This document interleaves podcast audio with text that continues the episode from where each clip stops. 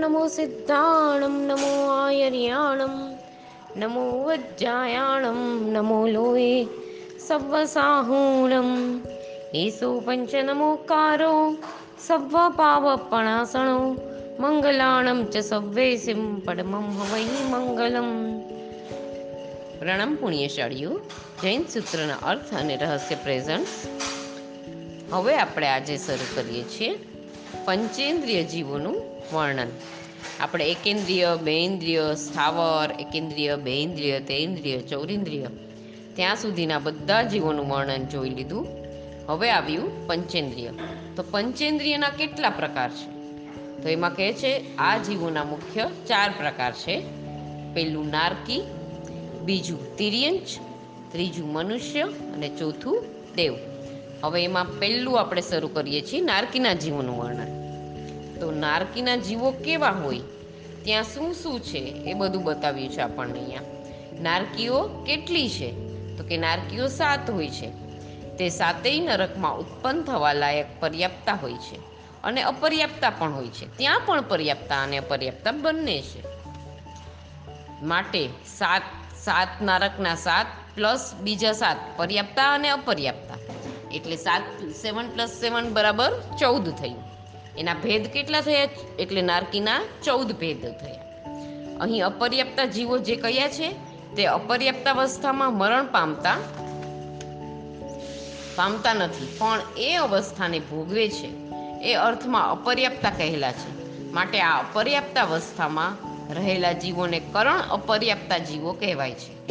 અધોલોકમાં એક એક પછી એક એક નીચેના ભાગમાં સાત પૃથ્વીઓ આવેલી છે. હવે એ સાત, નરકની સાત પૃથ્વીઓના નામ આપ્યા છે અહીંયા. અને એ કેટલા યોજન છે તે બતાવ્યું છે. પહેલી રત્નપ્રભા પૃથ્વી, એ છે એક લાખ એંસી હજાર યોજન. બીજી શર્કરા પ્રભા પૃથ્વી, એ છે એક લાખ બત્રીસ હજાર યોજન. બીજી વાલુકા પ્રભા પૃથ્વી, એ છે એક લાખ અઠ્ઠાવીસ હજાર યોજન. ચોથી પંક પ્રભા પૃથ્વી, એ છે એક લાખ વીસ હજાર યોજન. પાંચમી ધૂમ પ્રભા પૃથ્વી એ એક લાખ અઢાર હજાર યોજન. છઠ્ઠી તમહ પ્રભા પૃથ્વી એક લાખ સોળ હજાર યોજન. અને સાતમી તમહસ્તમ પ્રભા પૃથ્વી એક લાખ આઠ હજાર યોજન જાડાઈવાળી છે. પહોળાઈમાં પહેલી એક રાજપોળી, બીજી બે રાજપોળી, બીજી ત્રણ રાજપોળી ચોથી ચાર રાજપોળી, પાંચમી પાંચ રાજપોળી, છઠ્ઠી છ રાજ પોળી અને સાતમી સાત રાજ પોળી હોય છે. હવે સાત નારકીઓના નામો, એમાં પહેલું ધમ્મા, બીજું વંશા, ત્રીજું શેલા, ચોથું અંજના, પાંચમું રિષ્ટા, છઠ્ઠું મઘા અને સાતમું માઘવતી. દરેક પૃથ્વીની જાડાઈમાં પ્રતરો અને આંતરા આવેલા છે. જેમ મકાનને મજલા માળ હોય, તે માળથી ઉપરના બીજા માળનો ભેદ પાડનાર ભારવટ ગડર આદિથી માળ ચડાય છે. તે ભારવટિયા કે જળતર જેવો પ્રતર સમજવો. દરેક પ્રતરથી બીજા પ્રતરના વચમાં આંતરું હોય છે. દરેક પ્રતરની જાડાઈ ત્રણ હજાર યોજન હોય છે. ઉપરના હજાર યોજન અને નીચેના હજાર યોજન ગાઢ છે અને વચલા હજાર યોજનમાં પોલાણ હોય છે, જેમાં નરકાવાસો આવેલા છે. દરેક નરકાવાસની ઊંચાઈ એક હજાર યોજન છે. પણ ઉપરના ભાગમાં શિખર આકારે, ઘુમ્મટ આકારે કે અણીવાળા થતા હોવાથી સંકુચિત વિસ્તાર હોય છે. હવે એમાં પહેલી રત્નપ્રભા પૃથ્વી અને નારકીનું વર્ણન છે. જંબુ દ્વીપમાં બરાબર મધ્ય ભાગમાં મહાવિદેય ક્ષેત્ર આવેલું છે. તે મહાવિદેય ક્ષેત્ર ની બરાબર મધ્યમાં મેરુ પર્વત આવેલો છે. તે મેરુ પર્વતની સમભૂતલા નામની પૃથ્વીની સપાટી જે હોય છે, ત્યાંથી રત્નપ્રભા પૃથ્વીની શરૂઆત ગણાય છે, કે જે એક લાખ એંસી હજાર યોજન જાડાઈવાળી છે. તેના ત્રણ કાંડ કહેલા છે. પહેલો સોળ હજાર યોજનવાળો રત્નકાંડ. તેમાં એક એક હજાર યોજનમાં જુદી જુદી જાતના એટલે સોળ જાતના રત્નો આવેલા છે. એટલે છૂટા છૂટા રહેલા હોય છે. તેને રત્નકાંડ કહેવાય છે. પછી બીજો ચોર્યાસી હજાર યોજનનો પંકકાંડ આવેલો છે. તેમાં મોટા ભાગે કાદવ વિશેષ રહેલો છે અને ત્રીજો છેલ્લો જલકાંડ તે એંસી હજાર યોજનનો છે. કે જેમાં વિશેષ રીતે જળ ભરેલું છે. આ રીતે પહેલી પૃથ્વી સોળ હજાર પ્લસ ચોર્યાસી હજાર પ્લસ એંસી હજાર યોજન એક લાખ એંસી હજાર યોજન થાય છે. આ પૃથ્વીના એક હજાર યોજન ઉપરના છોડીને અને એક હજાર યોજન નીચેના છોડીને બાકીના એક લાખ અઠ્ઠોતેર હજાર યોજનને વિશે પહેલી નારકીના તેર પ્રતલો પ્રતરો આવેલા છે. તે દરેક પ્રતરોની વચ્ચવચ્ચમાં આંતરું રહેલું છે. માટે તેર પ્રતરના આંતરા બાર થાય છે. એ જે તેર પ્રતરો આવેલા છે, તેમાં વચમાં પોલાણ ભાગ રહેલો છે તે પોલાણ ભાગમાં નરકાવસો નરક નરકવાસો આવેલા છે. આ તેર પ્રતરો પહોળાઈમાં એક રાજ પહોળા છે, એક રાજ એટલે કે અસંખ્યતા કોડા કોડી યોજન થાય છે. આ દરેક પ્રતરો ત્રણ હજાર યોજન ઊંચાઈવાળા છે. તેમાં વચલા હજાર યોજનના પોલાણ ભાગ હોય છે, ત્યાં નરક આવાસો આવેલા છે. ચૌદ રાજલોક રૂપ જગતને વિશે મધ્યમાં એક લાખ યોજનનો જંબુદ્વીપ નામનો દ્વીપ આવેલો છે. તેમ ઉધ્વલોકમાં સર્વાર્થ સિદ્ધ નામનું વિમાન તે જ સપાટી ઉપર બરાબર એક લાખ યોજનનું આવેલું છે.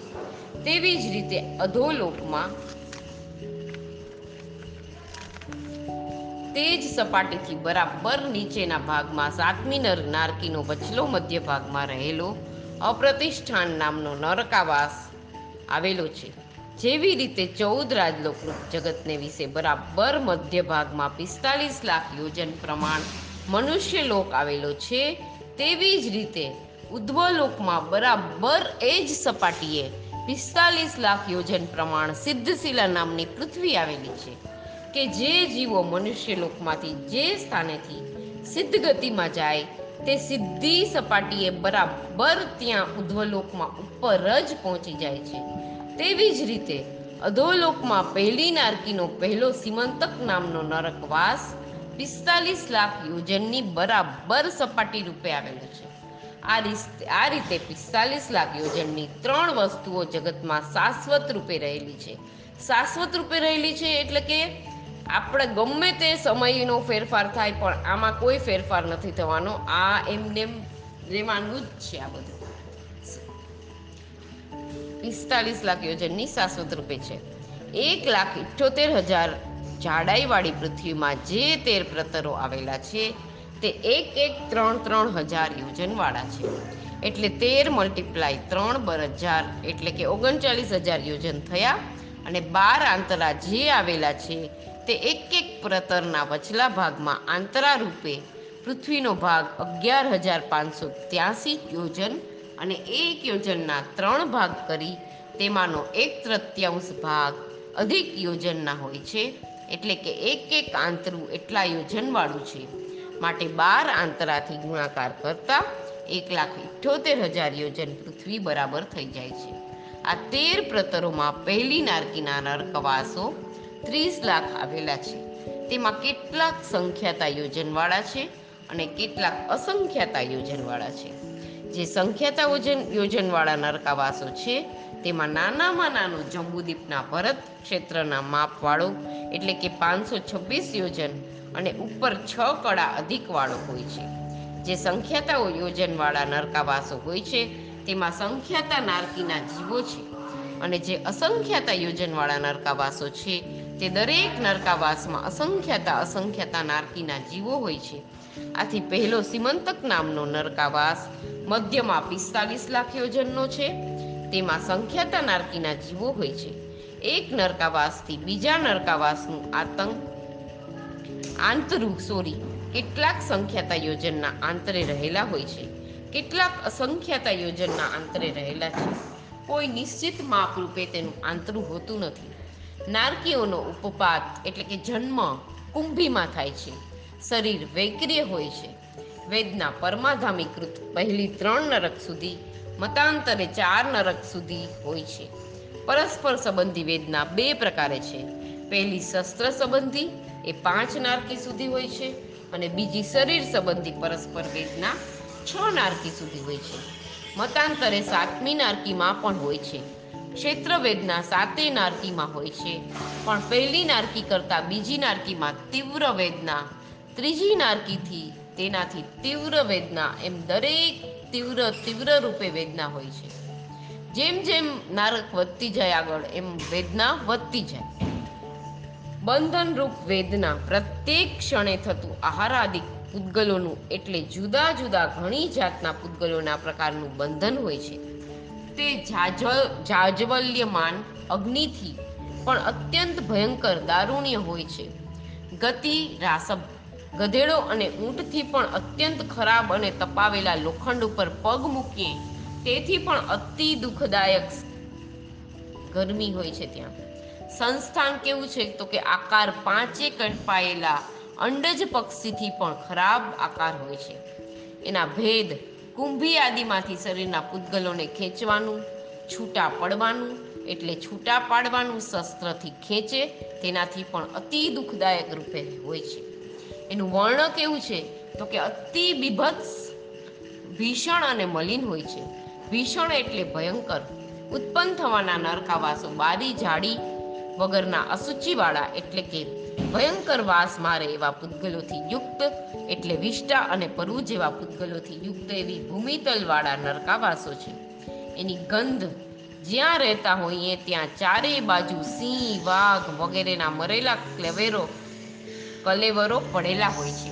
અને તે ગંધાઈ ઉઠે એટલે એક દિવસ, બે દિવસ, અઠવાડિયા, પંદર દિવસથી ગંધાઈ ઉઠે અને જેવી દુર્ગંધ મારે, તેનાથી પણ અધિક અશુભ, અશુભતર દુર્ગંધવાળા પૂતગલોથી યુક્ત હોય છે. સાતમું એમના રસ, લીમડાથી ગળોથી પણ અત્યંત કટુ રસવાળા હોય છે. સ્પર્શ, અગ્નિ અને વીછીનો ડંખ તેનાથી પણ અતિ ભયંકર દુઃખ.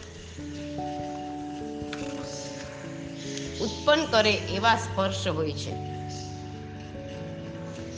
નવમું અગુરુ લઘુ પૂતગલ પરિણામ હોવા છતાં તીવ્ર દુઃખના આશ્રયભૂત અતિ વ્યથાને પેદા કરનારા છે. શબ્દ સતત પીડાતા પચાતા નારકોના આક્રંદ એટલે અવાજવાળા શબ્દો અતિ કરુણા ઉપજાવે તેવા હોય છે. આ સિવાયની બીજી પણ દસ પ્રકારની વેદના પણ હોય છે. શીત, ઉષ્ણ, ક્ષુધા. એમાં ભૂખ ખરજ તૃષા એટલે તરસ પરવસતા, આશ્રય વગરના, જ્વર મનુષ્યથી અનંત ગુણો અધિક સખત તાવ હોય છે. દાહ, ભય અને શોક આ બધા પણ અનંત ગુણા અધિક હોય છે. શીતોષ્ણ વેદના ઉષ્ણ ક્ષેત્રમાં યોની હિમાલયથી પણ અધિક શીત હોય છે અને શીત ક્ષેત્રમાં યોની સળગતા ખેરના અંગારાથી પણ અધિક ઉષ્ણ હોય છે. જેથી પહેલી નારકીમાં તીવ્ર ઉષ્ણ વેદના, બીજીમાં તીવ્ર તર ઉષ્ણ વેદના ત્રીજીમાં તીવ્રતમ ઉષ્ણવેદના ઉષ્ણ વેદના અને ચોથીમાં શરૂઆતના પ્રતરોમાં અત્યંત તીવ્રતમ ઉષ્ણ વેદના હોય. અને ચોથીના નીચલા પ્રતરોમાં અતિ શીત વેદના, પાંચમી નારકીમાં તીવ્રતર શીત વેદના, છઠ્ઠી નારકીમાં તીવ્રતમ શીત વેદના અને સાતમી નારકીમાં અત્યંત તીવ્રતમ વેદના હોય છે. આ વેદનાઓ ક્રમશર અનંત ગુણા અનંત ગુણા અધિક હોય છે. છઠ્ઠી અને સાતમી નારકીમાં સમયે સમયે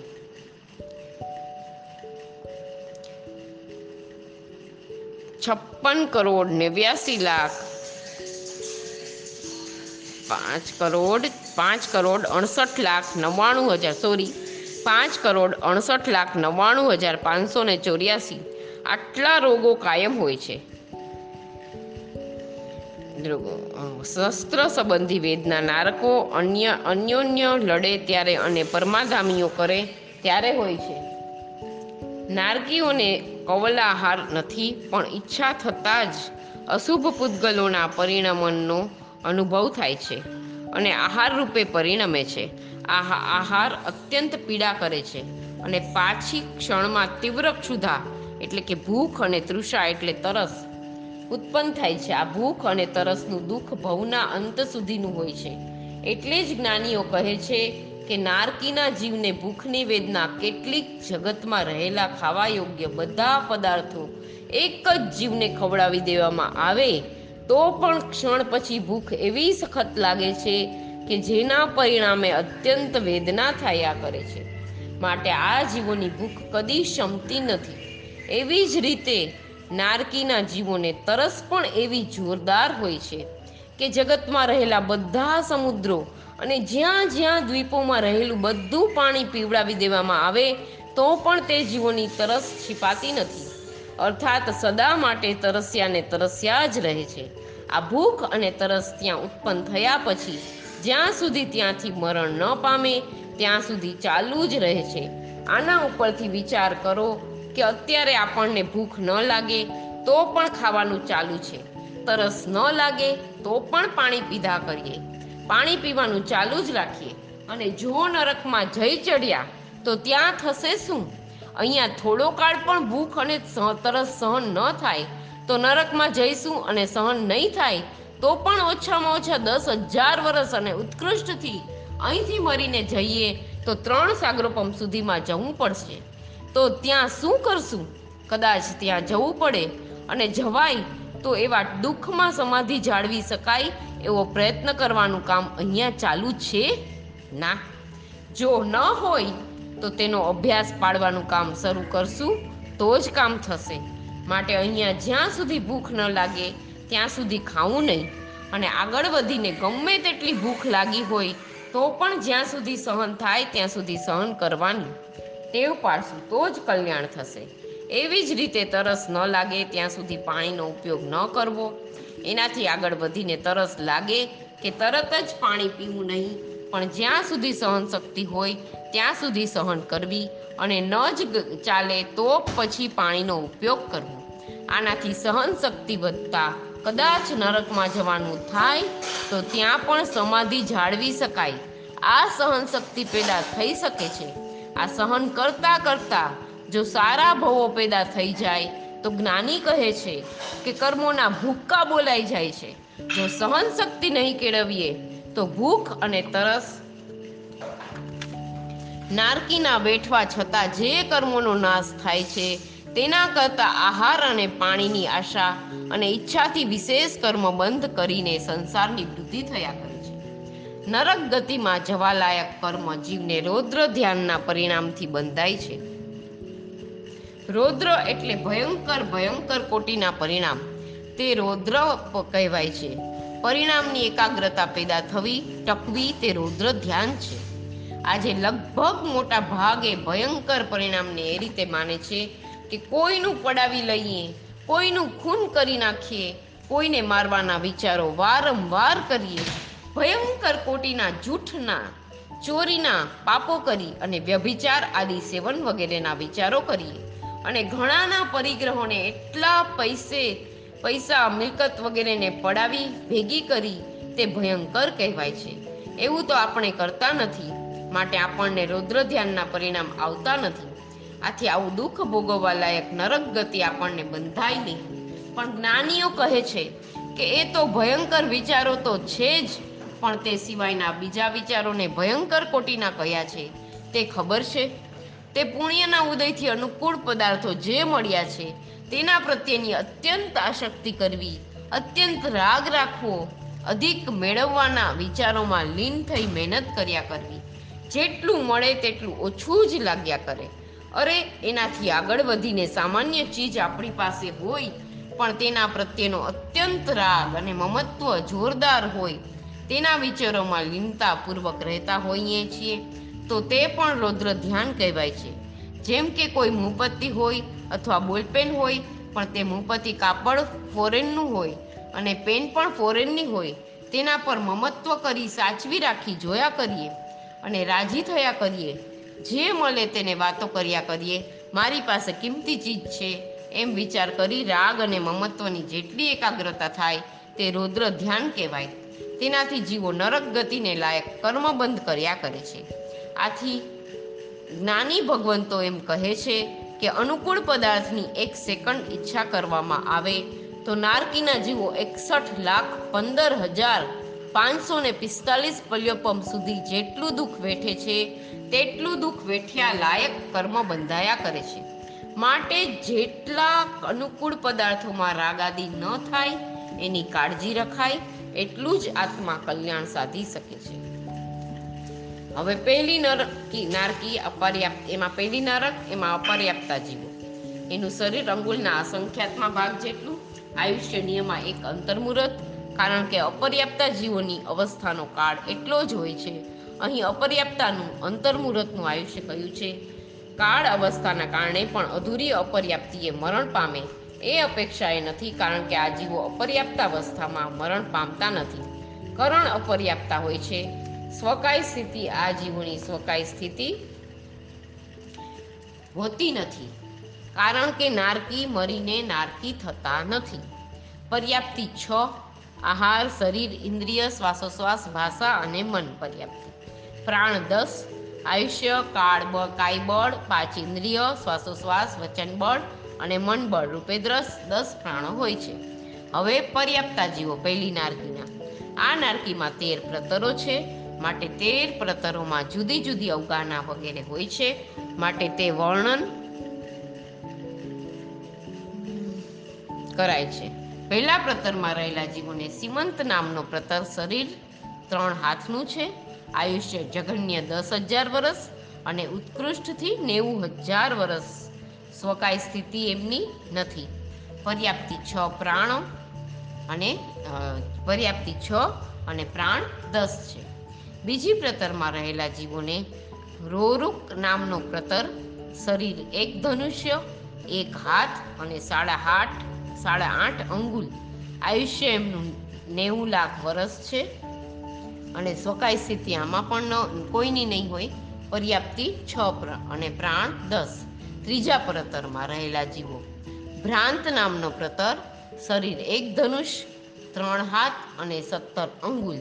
આયુષ્ય પૂર્વ કરોડ વર્ષ સ્વકાય સ્થિતિ નથી, પર્યાપ્તિ છ અને પ્રાણો દસ. ચોથા પ્રતરમાં રહેલા જીવો ઉદ્ભાંત નામનો પ્રતર. એમનું શરીર બે ધનુષ, બે હાથ, દોઢ અંગુલ. આયુષ્ય એક એક દસ દસ, એક અંશ દસ. સાગરોપમ સ્વકાય સ્થિતિ નથી અને પર્યાપ્તિ છ અને પ્રાણો દસ. પાંચમાં સંભ્રાત પ્રતરમાં રહેલા જીવો. શરીરની ઊંચાઈ ત્રણ ધનુષ અને દસ અંગુલ. આયુષ્ય એક પંચમાંશ સાગરોપમ સ્વકાય સ્થિતિ નથી, પર્યાપ્તિ છ, પ્રાણો દસ. છઠ્ઠા અસંભ્રાત પ્રતરમાં રહેલા જીવો. શરીરની ઊંચાઈ ત્રણ ધનુષ, બે હાથ અને સાડા અઢાર અંગુલ. આયુષ્ય ત્રણ દશાંશ સાગરોપમ સ્વકાય સ્થિતિ નથી, પર્યાપ્તિ છ, પ્રાણ દસ.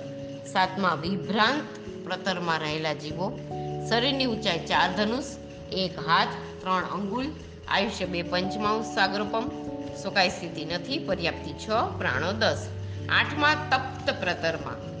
શરીરની ઊંચાઈ ચાર ધનુષ, ત્રણ હાથ, સાડા અગિયાર અંગુલ. આયુષ્ય એક દૃત્યાંશ સાગરોપમ સ્વકાય સ્થિતિ નથી પર્યાપ્ત છ પ્રાણો દસ. નવમાં સિદ્ધ પ્રતરમાં રહેલા જીવો, શરીરની ઊંચાઈ પાંચ, ધનુષ એક હાથ, વીસ અંગુલ આયુષ્ય, ત્રણ પંચમાં સાગરોપમ સ્વકાય સ્થિતિ નથી પર્યાપ્તિ છ પ્રાણો દસ. દસમાં વક- વક્રાંત પ્રતરમાં રહેલા જીવો, શરીરની ઊંચાઈ છ ધનુષ, સાડા ચાર અંગુલ આયુષ્ય સાત દશાંશ સાગરોપમ સ્વકાય સ્થિતિ નથી પર્યાપ્તિ છ અને પ્રાણો દસ. અગિયારમાં અવકાંત પ્રતરમાં રહેલા જીવો, શરીરની ઊંચાઈ સાત, ધનુષ બે હાથ અને તેર અંગુલ, આયુષ્ય ચાર પંચમાંશ સાગરોપમ સ્વકાય સ્થિતિ નથી, પર્યાપ્તિ છ, પ્રાણો દસ. બારમું વિક્રાંત પ્રતરમાં રહેલા જીવો, શરીરની ઊંચાઈ સાત ધનુષ અને સાડા એકવીસ અંગુલ. આયુષ્ય નવ દશાંશ સાગરોપમ સ્વકાય સ્થિતિ નથી, પર્યાપ્તિ છ, પ્રાણો દસ હોય છે. તેરમાં રોરૂપ પ્રતરમાં રહેલા જીવોને શરીરની ઊંચાઈ સાત ધનુષ, ત્રણ હાથ, છ અંગુલ છે. આયુષ્ય એક સાગરોપમ સ્વકાય સ્થિતિ નથી, પર્યાપ્તિ છ અને પ્રાણો દસ હોય છે. આ છેલ્લો પ્રતર પૂર્ણ થાય છે. આ દરેક પ્રતરની વચવચમાં આંતરું હોય છે. તે આંતરું અગિયાર હજાર પાંચસો ત્યાસી એક તૃત્યાંશ યોજનનું હોય છે. માટે તેર પ્રતરની વચમાં બાર આંતરા છે. જેમ પાંચ આંગણમાં વચમાં આંતરા ચાર થાય છે, એની જેમ આ બાર આંતરાના પહેલો અને છેલ્લો, એમ બે આંતરા છોડી વચલા દસ આંતરા જે રહ્યા તેમાં એક એક આંતરામાં ભવનપતિ દેવોના આવાસો આવેલા છે અને તેની સાથે ને સાથે પરમાધામી દેવોના પણ આવાસો આવેલા છે. પછી એક હજાર યોજન સુધી પૃથ્વીનો ભાગ હોય છે, ત્યાર પછી પહેલી રત્નપ્રભા પૃથ્વી પૂર્ણ થાય છે. આ રત્નપ્રભા પૃથ્વી પૂર્ણ થતાં ચારે બાજુથી વીંટળાઈને વીસ હજાર યોજન સુધી ધનોદધી આવેલો છે. તેના પછી અસંખ્ય યોજન સુધી ધનવાત અને તનવાત ધનવાત સોરી ધનવાત આવેલો છે. તેના પછી અસંખ્ય યોજન સુધી તનવાત આવેલો છે અને તે પૂર્ણ થાય પછી અસંખ્ય યોજન સુધી આકાશ આવેલું છે. એટલે ખાલી જગ્યા આવેલી છે. તેના પછી જ બીજી પૃથ્વી શરૂ થાય છે. અહીં આપણે એક પ્રથમ રત્નપ્રભા પૃથ્વીનું જોઈ લીધું. હવે પછી આપણે બીજી શર્કરા પ્રભા જોઈશું. જીનાગના વિરુદ્ધ કાંઈ પણ બોલાયું હોય તો મિચ્છામી દુક્કડમ પ્રણામ અસ્તુ.